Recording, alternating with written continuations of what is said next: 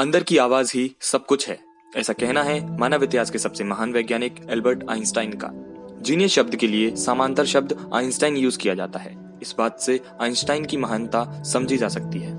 Albert Einstein का जन्म 14 मार्च अठारह को जर्मनी के उल्म शहर में एक जूइश फैमिली में हुआ। उनके पिता हरमन आइंस्टाइन इंजीनियर थे और सेल्समैन भी थे और माँ पॉलिन आइंस्टाइन हाउसवाइफ थी। छोटे आइंस्टाइन का सर बाकी बच्चों से थोड़ा बड़ा था। आमतौर पर बाकी बच्चे दो साल तक बोलना सीखते थे, पर एल्बर्ट आइंस्टाइन को बोलना सीखने के लिए चार साल लगे और वो दस साल की उम्र तक तोतला बोलते थे। बचपन से ही एल्बर्ट शांत और अकेले रहने वाले लड़की थी। उन्हें बच्चों के साथ खेलने में कोई दिलचस्पी नहीं थी। एल्बर्ट की माँ पियानो बजाती थी। उन्होंने एल्बर्ट को पाँच साल की उम्र में वायलिन बजाना सिखा दिया था। स्कूल में टीचर जब सवाल पूछते थे, तब आसान से आसान सवालों के जवाब भी एल्बर्ट बहुत सोच के देते थे। पाँचवें जन्मदिन पर एल्बर्ट के पिता ने एल्बर्ट को एक कंपास गिफ्ट किया, जिसकी सुई हर हाल में उत्तर दक्षिण दिशा में रहती थी। अल्बर्ट को ये गिफ्ट बहुत पसंद आया। उसे लगता था कि कोई इनविजिबल फोर्स है जो इस सुई को उत्तर दक्षिण दिशा में ही रखता है। इस कंपास की वजह से एल्बर्ट की जिज्ञासा को और गति मिल गई। बचपन में एल्बर्ट के दिमाग में बहुत सारे अजीब अजीब ख्याल आते थे, जैसे कि आसमान के आगे क्या है, ये तारे रात को ही क्यों चमकते हैं? अगर मैं सूर्य की किरण पर सवार होकर प्रकाश की गति से सफ़र करने लगा तो ये सृष्टि मुझे कैसे दिखाई देगी? आम लोगों की तरह ऐसे ख्याल आए और चले गए। ऐसा एल्बर्ट के बारे में नहीं होता था। एल्बर्ट उन ख्यालों के ऊपर घंटों, महीनों और सालों तक सोचते थे। एल्बर्ट को लगता था कि ये दुनिया रहस्यों से भरी है और उन्हें इन रहस्यों को सुलझाना है। एल्बर्ट जब पंद्रह साल के हुए, तब उनके पिता का कारोबार बंद पड़ गया। काम की तलाश में वो इटली, मिलान चले गए। अल्बर्ट को इटली के लोग रास्ते व इमारतें, वहाँ का कल्चर बहुत पसंद आया। सन अठारह सौ पंचानवे में एल्बर्ट ने स्विस फेडरल पॉलिटेक्निक का एंट्रेंस एग्ज़ाम दिया।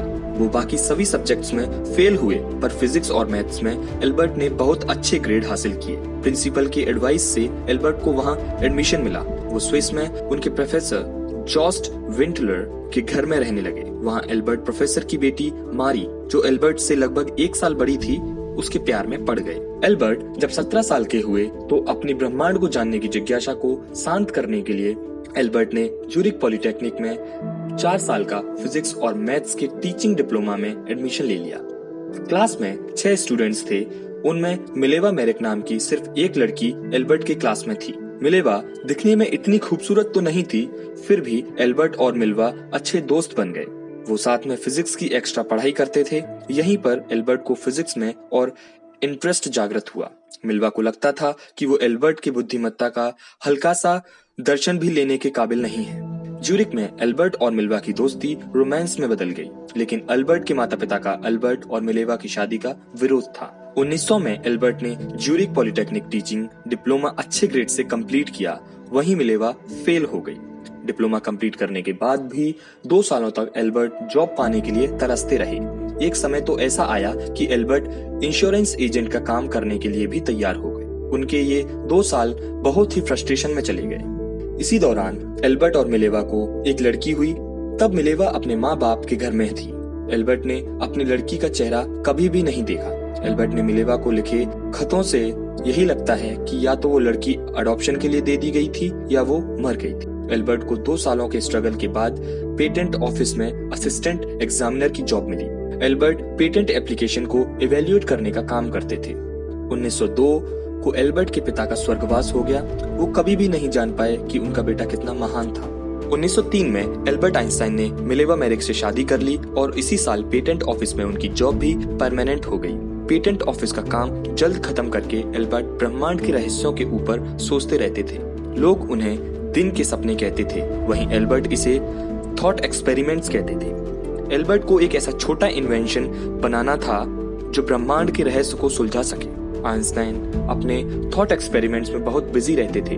उन्हें अपने दिमाग को किसी अन्य चीज़ के लिए इस्तेमाल करना जरा भी पसंद नहीं था। इसीलिए वो सॉक्स नहीं पहनते थे। यहाँ तक कपड़े शेविंग और नहाने के लिए भी एक ही सोप का इस्तेमाल करते थे। उनके बाल कपड़े हमेशा बिखरे हुए रहते थे। उनका कहना था, मेरे जैसे आदमी के लिए कौन क्या करता है? कौन से सुख दुख उपभोगता है? इससे ये ज़्यादा कौन किस चीज़ के ऊपर क्या सोचता है? ये ज़्यादा मायने रखता है। 30 अप्रैल 1905 को एल्बर्ट को यूनिवर्सिटी ऑफ़ ज्यूरिक ने पीएचडी डिग्री दे दी। इसी साल एल्बर्ट ने चार पेपर्स पब्लिश किए photoelectric effect, Brownian motion, special relativity and the equivalence of mass and energy, जिन्होंने साइंस की दुनिया में तहलका मचा दिया। क्योंकि अब तक जो टाइम, स्पेस और मीटर के बारे में जो सब लोग मानते थे, वो सब गलत था। और मैथमेटिकल इक्वेशंस आइंस्टाइन ने ये साबित भी किया। उनकी equivalence of mass and energy यानी E equals to M C square सिद्धांत का इस्तेमाल करके आगे जाके एटम बम बनाया गया। बड़े बड़े साइंटिस्ट अपने पूरे करियर में चार पाँच चीज़ें डिस्कवर करते हैं, पर आइंस्टाइन ने एक ही साल में इतनी चीज़ें करके दिखाई। इन पेपर्स ने एल्बर्ट की लाइफ को 26 साल की उम्र में ही बदल दिया। इसी बीच आइंस्टाइन और मिलेवा को दो बेटे हो गए, हंस और एडर्ड 1915 में एल्बर्ट आइंस्टाइन ने जनरल थ्योरी ऑफ़ रिलेटिविटी लिखी। एल्बर्ट अपने रूम में घंटों तक अपने थॉट एक्सपेरिमेंट्स में खोए रहते थे। उनके घर में ध्यान न देने के कारण मिलवा और आइंस्टाइन के बीच झगड़े शुरू हो गए। इन झगड़ों का एक और कारण था। एल्बर्ट की उसके कजिन एल्सा नोवेल्स के साथ बढ़ती नजदीकियाँ। एल्सा के कारण एल्बर्ट और मिलेवा के बीच तनाव इतना बढ़ गया कि 14 फरवरी 1919 को एल्बर्ट और मिलेवा का तलाक हो गया। सेटलमेंट के तौर पर यह तय हुआ कि नोबेल प्राइज से जो भी अमाउंट एल्बर्ट को मिलेगी, वो मिलेवा को दे दी जाएगी। 1919 में एल्बर्ट आइंस्टाइन ने एल्सा के साथ दूसरी शादी की। 1921 में एल्बर्ट आइंस्टाइन को फ़ोटो इलेक्ट्रिक इफ़ेक्ट की डिस्कवरी के लिए नोबल प्राइज मिला। नोबल प्राइज की अमाउंट एल्बर्ट ने मिलेवा को दे दी। नोबेल प्राइज मिलने के बाद आइंस्टाइन पूरी दुनिया में मशहूर हो गए। उन्हें दुनिया भर से निमंत्रण आने लगे। 1922 में वे दुनिया भर में स्पीच देने के लिए घूमने लगे। एल्सा एल्बर्ट का अच्छा ख्याल रखती थी। 1933 में जर्मनी में हिटलर की सत्ता आ गई। हिटलर ने जू लोगों को पहले सभी नौकरियों से हटवा दिया और बाद में जू लोगों की सरेआम कत्ल करनी शुरू की। आइंस्टाइन भी हिटलर के निशाने पर थे और आइंस्टाइन के ऊपर चार हज़ार डॉलर का इनाम भी था। यहाँ तक कि हिटलर ने आइंस्टाइन की बुक्स भी जला दिए। आइंस्टाइन इंग्लैंड चले गए और वहाँ की और बाकी देशों की सरकार ने उन्हें जीव साइंटिस्ट को जर्मनी से बाहर निकालने की विनती की। आइंस्टाइन के the equivalence of mass and energy, यानी ई स्क्वायर का इस्तेमाल करके हिटलर के साइंटिस्ट एटम बम बनाने की कोशिश करने लगे। हिटलर के हाथ ये खतरनाक हथियार लगा तो वो पूरी दुनिया का विनाश करेगा। इसीलिए साइंटिस्ट ने अमेरिका को इस बारे में जानकारी दी। अमेरिका ने अलर्ट होते हुए एटम बम बनाने के लिए ऑपरेशन मैनहेटन शुरू किया। 1936 में आइंस्टाइन की दूसरी पत्नी एल्सा का हार्ट और किडनी की बीमारी से स्वर्गवास हो गया। उन्नीस से दूसरा विश्व युद्ध शुरू हो गया और इसी साल अमेरिका ने हिटलर से पहले एटम बम बना दिया 1940 में एल्बर्ट आइंस्टाइन को अमेरिका की सिटीजनशिप प्राप्त हुई।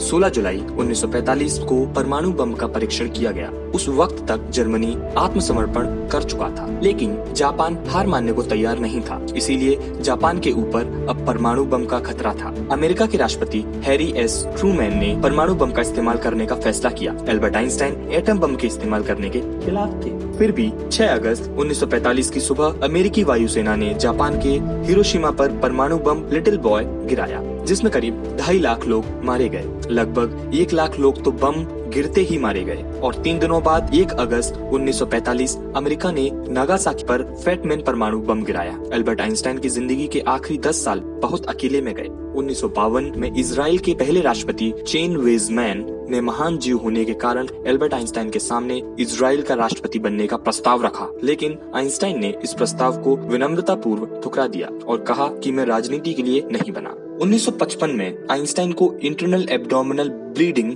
डिसीज हुई। डॉक्टर्स ने उन्हें ऑपरेशन करने की सलाह दी, लेकिन आइंस्टाइन ने कहा कि मैं अपनी ज़िंदगी जी चुका हूँ और कृत्रिम तरीके से जीने में कोई मज़ा नहीं है। 27 अप्रैल 1955 को प्रिंसटन हॉस्पिटल में अल्बर्ट आइंस्टाइन का स्वर्गवास हो गया। आइंस्टाइन के शव परीक्षण के दरमियान थॉमस हार्वे ने आइंस्टाइन का ब्रेन उनकी फैमिली के अनुमति के बिना आइंस्टाइन इतने महान कैसे थे, पता करने के लिए निकाल लिया। सालों बाद जब आइंस्टाइन के ब्रेन का स्टडी किया गया तो ये पता चला कि उनके ब्रेन में आम आदमी की ब्रेन से 15 परसेंट पराइटल बड़े थे। जो मैथमेटिकल कैलकुलेशंस जैसे कामों में इस्तेमाल आते हैं और ग्लियल सेल जो इन्फॉर्मेशन कैरी करने के काम आती हैं, वो भी 70 परसेंट अधिक थी। एल्बर्ट आइंस्टाइन ने सिर्फ़ अपने थॉट एक्सपेरिमेंट से 300 से ज़्यादा रिसर्च पेपर पब्लिश किए। उन्होंने कभी भी लेबोरेटरी में काम नहीं किया, फिर भी उन्होंने ब्रह्मांड के रहस्यों को सुलझा दिया। ये थी मशहूर जीनियस साइंटिस्ट एल्बर्ट आइंस्टाइन की कहानी।